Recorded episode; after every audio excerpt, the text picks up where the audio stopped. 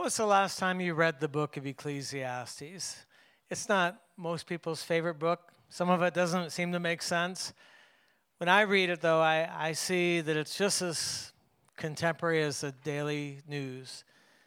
You can really, especially in these days, if you hold it up to what's going on in our society, it'll make a lot more sense to you. It's profound for that. Um, Solomon, I believe, wrote that at the end of his life. I believe he wrote the book of Proverbs when he was full of wisdom and full of uh, zeal and passion, and he wrote this standard that he was going to hold himself to and he wanted the people to be held to. But then something happened in the drift. Something happened over time where he became, uh, though he was incredibly rich, he became very poor and he'd lost so much of what God had given to him. He was still wealthy and he's still wise, but he's trying to get back to something. And uh, so I see the book of Ecclesiastes as someone writing from some place where he's been kind of backslidden.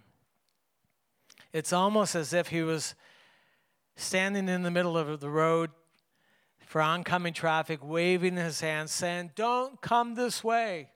Don't follow me. The bridge is out. And for many people, they just keep right on driving by, waving their hand as if not seeing the warning. But there's a tremendous warning in it for us. It's possible to be so blessed and you have your life so full that it becomes empty. And I think that's what happened to Solomon. He was so incredibly rich. He was probably the richest man on the planet. He could build anything, buy anything, do anything, and he did. He did all of that. And he ended up spiritually bankrupt, having lost the best parts of life. It's possible to lose simplicity in the middle of all kinds of busyness. There's some precious things that God has given us, and and uh, the blessing of the Lord. It's kind of like we're, we're braced or we're prepared for some negative thing robbing us, some negative thing happening to us, but we're not really aware that there's good things that can happen to us that can turn. And that's what I want to talk about this morning.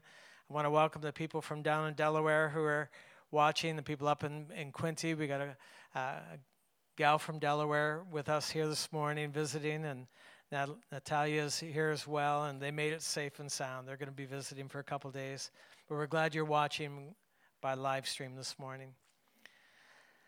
I have, um, it's not really a sermon.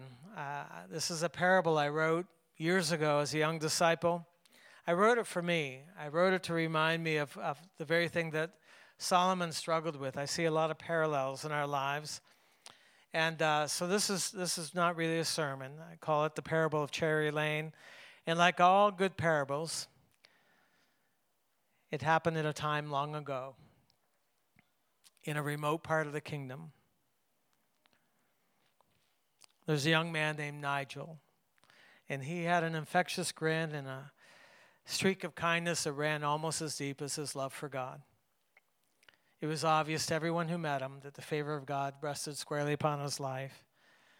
He worked hard in a local blacksmith shop, but his favorite thing to do was to go out to a place where the black cherry trees lined this gravel lane. They laced together the top to create this canopy. It was dotted with meadows and had a beautiful pure spring that ran, a stream that ran down the middle of it, meandered down through the middle of it. And he'd go there often to sing, raise his voice in prayer. And the deer would come out at the edge of the meadow, flagging their tail and cocking their ears to see who was making that sound in the meadow. At First glance, it wouldn't have looked like a very beautiful place but its splendor lies in its simplicity. And it becomes more and more apparent the more time you spend there. He decided to call the place Cherry Lane. It was one of the, spending time there was one of the happiest things that he could do. And it was often a place where he'd go and sort things out before the Lord. He'd go and he'd pray and he'd meditate, lay back in the grass, put his feet in the cold stream, cry out to God. And it was during those prayer times that he'd raise his voice. He'd say, Lord, what do you have for me? What, what is it you want me to do? He had in his heart to help people, and he wanted to serve the king. He also wanted someone to walk with him in life, life partner who would love God, love him, and love Cherry Lane. And he met such a gal named Nell. And he would take her down Cherry Lane, and they would enjoy sunrises and sunsets. And, and uh, she loved Nigel, she loved the Lord, and she loved Cherry Lane. One day at the close of a day, they stopped at this old wooden house which sat at the entrance of one of the meadows. It was simple yet sturdy, and it turned the color of amber as the sun, rays of the sun began to set upon it.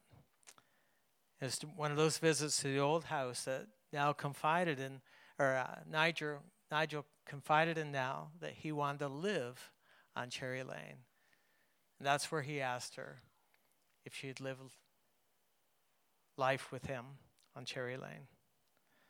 From their wedding day forward, they spent most mornings and many evenings strolling down Cherry Lane, praying and worshiping, bringing their plan- plans before the Lord as they watched the sunset together. Was on one of these early morning walks that Nell noticed that Nigel's mind was somewhere else. She asked him about it, and he said, Well, I like my job as a blacksmith, but there's something in my heart. I, I have something I want more. I feel God wants me to have my own business, to have my own shop. I want to help people, and I also want to work someday for the king. At that point in the road, they stopped at this little drive shed. And she said, Well, why don't we turn this into a shop? And next thing you know, they're in pretending where to put the tools and where to set the bellows. And they set their faith in it. And they committed it to the Lord. And they said, Lord, if this is your will, we want this. Short, shortly after that, on another walk, Nell surprised Nigel by having a sign painted that said, Nigel Smith, blacksmith. She set it on the house or on the shed. And uh, it just seemed like an audacious step of faith in the middle of nowhere that they'd start this business.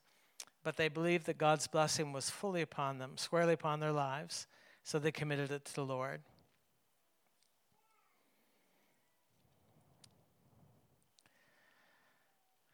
In time, you could hear the sound of the hammer hitting steel. It began to echo across the meadows. And the deer would come out, flagging their tails and cocking their ears to hear what the strange sound was on Cherry Lane.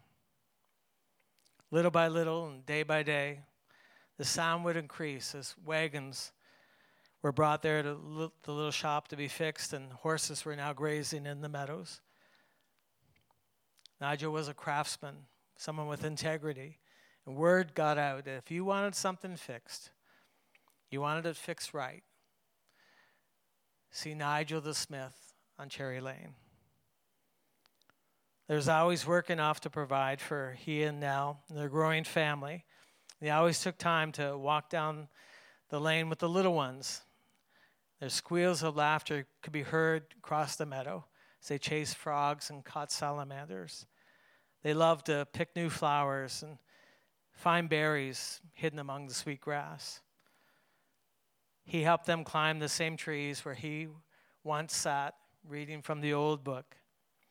He delighted in seeing them splash around in the creek where he had refreshed his feet so many times before. Seeing their wonder helped Nigel recapture some of his first visits to Cherry Lane when he was in his own youth. And as the sun began to set, they would make their way back to the sturdy house that sat at the edge of the meadow. One day, a big black shiny carriage pulled up in front of the tiny blacksmith shop. The king's coachman stepped down onto the gravel lane, squinting at the shed, missing all the beauty of it. He opened the door to the king's messenger, who stood up and said, Would you be the king's smith? And as Nigel thought about it and said yes, the exclamation point was the sound of a hammer nailing a new sign beside the old sign that said, The King's Smith. Well, that sign of endorsement, that sign of favor, brought people from near and far. Nell and Nigel walked down Cherry Lane hand in hand, thanking God for the blessing. They sang a song of gratitude to the Lord. Soon, more business came, spread by word of mouth. They needed more help. They hired more men. The shop got larger. In fact, the old shed, they built a new, a new shop, and the old shed became the place just to keep the coal. From that time on, the hammers never stopped ringing down Cherry Lane, drowning out the sound of the insects and the sweet sound of the birds that fluttered above the, head, above the lane. All you could hear was the sound of horses coming and going. and the village people haggling in the lane, and the carriages filling the meadow, waiting to be fixed. Even Nigel's own chariot could be seen hurrying down Cherry Lane, his wheels spurning some of the very stones that he used to pick up to admire. From time to time, Nigel would look up from his anvil, get a glimpse of Nell walking down the lane with the children. But he was too busy to join them very often. Sometimes the kids would coax him away from his work, and he would do it, but it was obvious to them that his mind was somewhere else. They were still thrilled with the finding a new fawn grazing with its mother, catching the sight of a trout resting against the current in the stream. But Nigel didn't notice these things the same anymore. He couldn't remember the last time that he walked down Cherry Lane, much less lay in a meadow, put his feet in the stream. His children would pray for him as I watched him trudge between this sturdy little house and the big shop, where he'd spend another night trying to catch up on a day's work. He'd also get up very early in the morning to get things ready for the men who'd soon arrive for work. They brought their own tensions to Cherry Lane, and their work was never quite up to his standards, but he was now too busy to do it all himself. Then one evening, as he was walking toward the shop, he heard the song of, the, of a whippoorwill. It was such an old, familiar sound, and it instantly transported him back to simpler times he'd often sit in the cool of the day, feeling satisfied with his humble life. It stirred his heart like nothing else, reminding him of quieter times. He stood in the same spot, deep in thought, until the stars come out overhead. Faint smell of the sweet grass hung heavily in the lane, which gave off a smell that he loved, and he inhaled and took that in. He realized as he stood there his heart began to melt before the Lord that he had lost something. Something that had made his life rich, but somehow now he was becoming poor with each passing season. He had lost something valuable on the way and he didn't know how to get it back. He longed for simplicity. Right then and there, he decided that he'd work to find his way back. Nell felt the bed move as Nigel got up early one morning, earlier than usual. Rather than heading straight to the shop, she saw his silhouette slowly turning down Cherry Lane. She prayed for him as he entered the meadow, stepping into a wisp of fog that shadow that shrouded the early morning which mirrored the condition of his own soul. And he raised his voice, which sounded so strange after such a long time. And he cried out, Oh God, how could your blessing turn out like this? You've given me everything I've ever wanted, but surely you could never have intended this. Help me to find my way back to you and to simpler times. As Nigel wept aloud, the deer came out at the edge of the meadow to hear the strange sound in Cherry Lane. Morning by morning, he began to take time to be with the Lord, knowing somehow that this was the only way that he was going to find his way back. Even the men began to notice that Nigel's mind wasn't as focused on the work as it used to be. And sometimes he'd even slip away during a busy day just to walk and pray for an hour or so. Instead of working at the shop late at night, he could be seen standing out under the stars singing to his God. He started reading the old book more and more, even though at first he didn't find what he was looking for. But as he stayed with it, in time it began to speak to him once again. He found the perspective he needed, especially from the words written from a rich old king who, even though God had blessed him in every way, had become poor. It was as if the king was asking Nigel these questions What do you have to show for all your work? What good is having money to be able to buy all the food you could ever want, but never be able to taste it? Is there not more to life than just working all the time?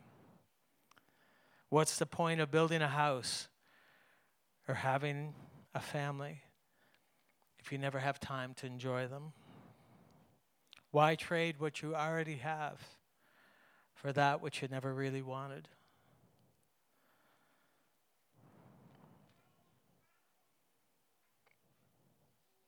Now you begin to realize the time down here is short. Before long, our work will be done, and someone else will take the fruit of our labor. That happened to whoever built the sturdy little house in the edge of the meadow. That happened to whoever built the drive shed, whoever laid the gravel on Cherry Lane. That happened to the people who had planted the shade trees. Someone else came along to enjoy it. All of this came down heavy on Nigel's heart like a hammer hitting steel, causing them to become more determined than ever to work harder at simplifying his life. Now, Nigel and Nell can be seen walking slowly down Cherry Lane as their grandchildren squeal with delight because they found something new in the meadow. They smile at each, each other knowingly the moment the deer come out to hear what the strange new sound is across Cherry Lane. I wrote this parable for myself.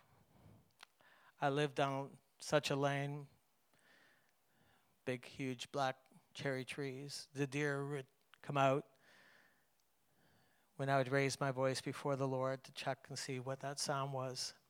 I can remember the sweet grass, the smell of the sweet grass. I never had a whippoorwill, but my grandparents did. And there's something about it that takes you back in time. I wrote this for me. I've only shared it a few times in public like this. But I needed a reminder that it's not abstaining from bad things sometimes, it's being able to manage the good things that can crowd out the best things that God has for us. Too much of anything.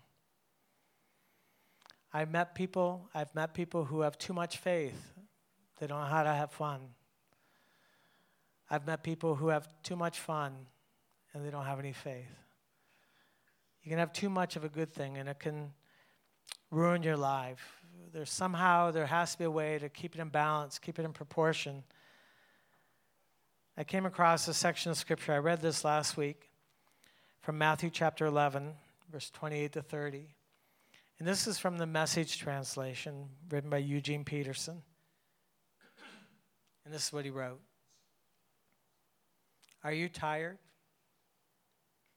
Worn out?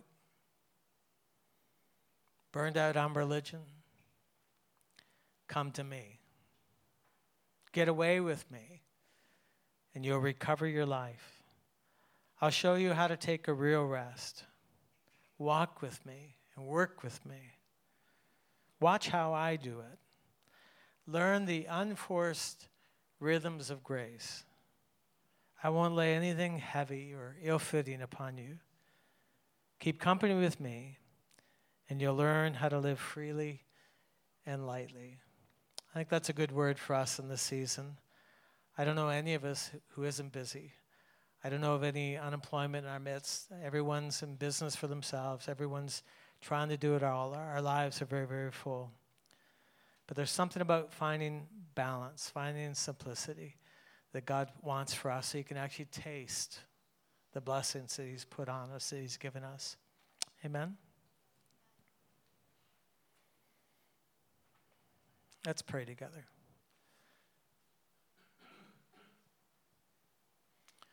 Father, we're such a blessed people. You've blessed us in every possible way. You've made us richer than kings from the last century. We're grateful for it. Help us to taste it. Help us to savor it. Help us to slow down in a way that you can satisfy our hearts need. We crave more, we want more. It'll never be satisfied by itself. Help us to impose upon ourselves satisfaction. Help us to impose upon ourselves contentment. Thank you for what you've done. Help us to get to simplicity. Give us the wisdom to know how to do it. We need it generously without finding fault. Show us how. And we'll help others find it. In Jesus' name, amen.